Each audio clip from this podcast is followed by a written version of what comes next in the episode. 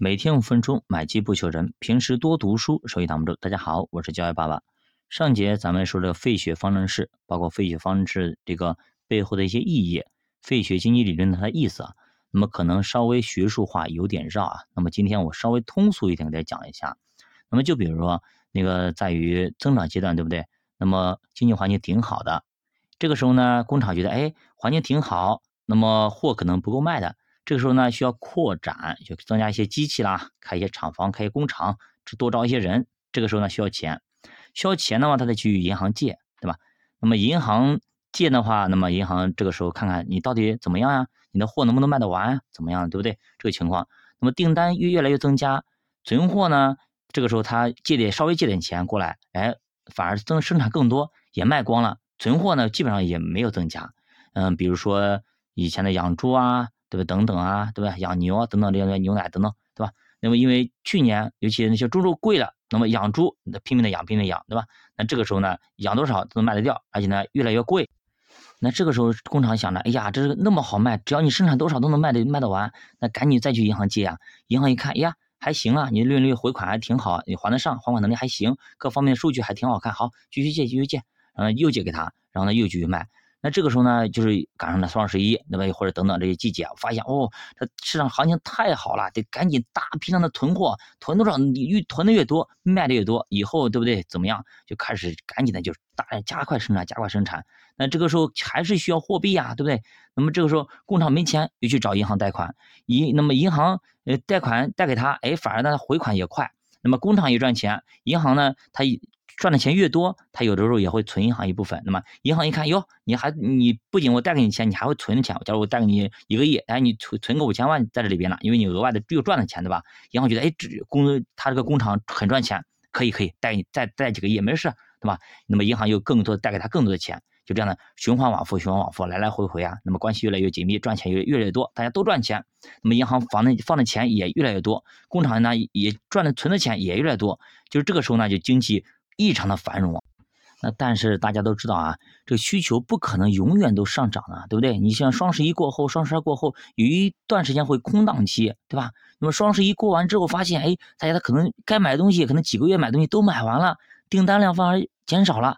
那这个时候该怎么办呢？这个商场赶紧就是，哎，不要停止生产那么多了，停，那几台机器停了，停了，就是赶紧停机器，停机器呢，不要生产那么多。这个时候呢，一那么工厂里的钱怎么办呢？哎，反正有余钱了，这个余钱呢，他就不会继续再贷款了，继续在干嘛呢？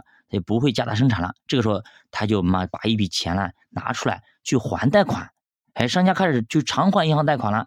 那么偿还银行贷款，那么钱流通的钱不就少了吗？钱一少，对不对？那么慢慢慢的各种的紧缩啦，对不对？各种的银行放贷也少了，等等啊，这就这种情况出现。那么市面上的价格慢慢的就会暴跌，就会跌下来。那么这样一来，市面上钱少了之后呢，资金链就开始断裂。比如说，嗯，资金链运转速度比较高的一些企业，比如说房地产等等，对吧？银行一旦收贷，银行钱少了之后，那么它不行啊，资金链一断，那么它楼盘楼花可能就没法卖了，对吧？这种情况，随随着这种货币政策的收紧啊，那么我们比如刚刚说的房地产啊等等一些价格，慢慢慢慢它就会下降。那么下降的商商家发现，哎，我还债还早了，我应该还的晚一点呀。我这些钱放手里会更好，因为我还的钱还不如跌的多呢，对不对？这就意味着你自己本来还的钱还不如不还呢。那么这里可能稍微有点绕啊，我给大家打个稍微简单的比方啊，比方说，嗯，你贷款一百万买了个房子是吧？那么这个时候呢，你有余钱，公司那工资发工资了等等啊，就有一笔钱三十万的钱你手里有了，那么这个时候呢，你把房贷就还了，对吧？你还进去，结果呢，你是还完之后，呃，是不是只剩只欠银行三十七十万了，对吧？你还了三十万，只剩七十万，结果呢，你还完之后啊，房子暴跌，跌去了六成，也就是说贬值了，现在只值四十万，对吧？你那三十万是不是？还还了之后还赶不上跌的速度呢，因为你房价跌了六十万呀，你还了三十万，所以说你这个三十万你放手里，对不对？你可以基本上再买一套房子了，大概就这样一个意思啊。就是你还的速度反而呢还不如房价跌的速度，也就是说你大家都以为，哎，我我有钱了之后我赶紧去还房贷，我就还那种贷款，还完之后我不就贷款会减轻了吗？发现呢你还完之后反而会上升了。我们不看钱的问题，我们看房子的问题。本来呢，你是不是欠一套房子，对不对？那么你还完三十万之后，你是不是欠个十分之七的房子？但是呢，你还完之后发现不对劲啊，这房价跌了，那么我还欠他七十万，我就欠他两套房子将近，对吧？你这样算，你发现还不如不还呢。不还的时候我们不挺好，还行，哎，欠了一套房子，还完之后还了三十万，还欠了两套房子，将近两套房子，什么概念？懂吗？就大概这样一个意思啊。所以说，费雪认为啊，货币体系是不稳定的。他这样写，他说债务人清偿债务越多，他们负担的债务就越来越重。那么这个经济航船越是歪斜，它就越倾向于倾覆啊。那么如果是你读这一段话，这句话可能你很难去了解。那么你读完我这个买房子这个这个例子，基本上就很容易理解了啊。好的，那么今天就到这里啊，教爸读书陪你一起慢慢变富。如果你对投资感兴趣，可以点击主播头像关注新品团，跟主播一起探讨投资智慧。最后交代一句话，什么意思呢？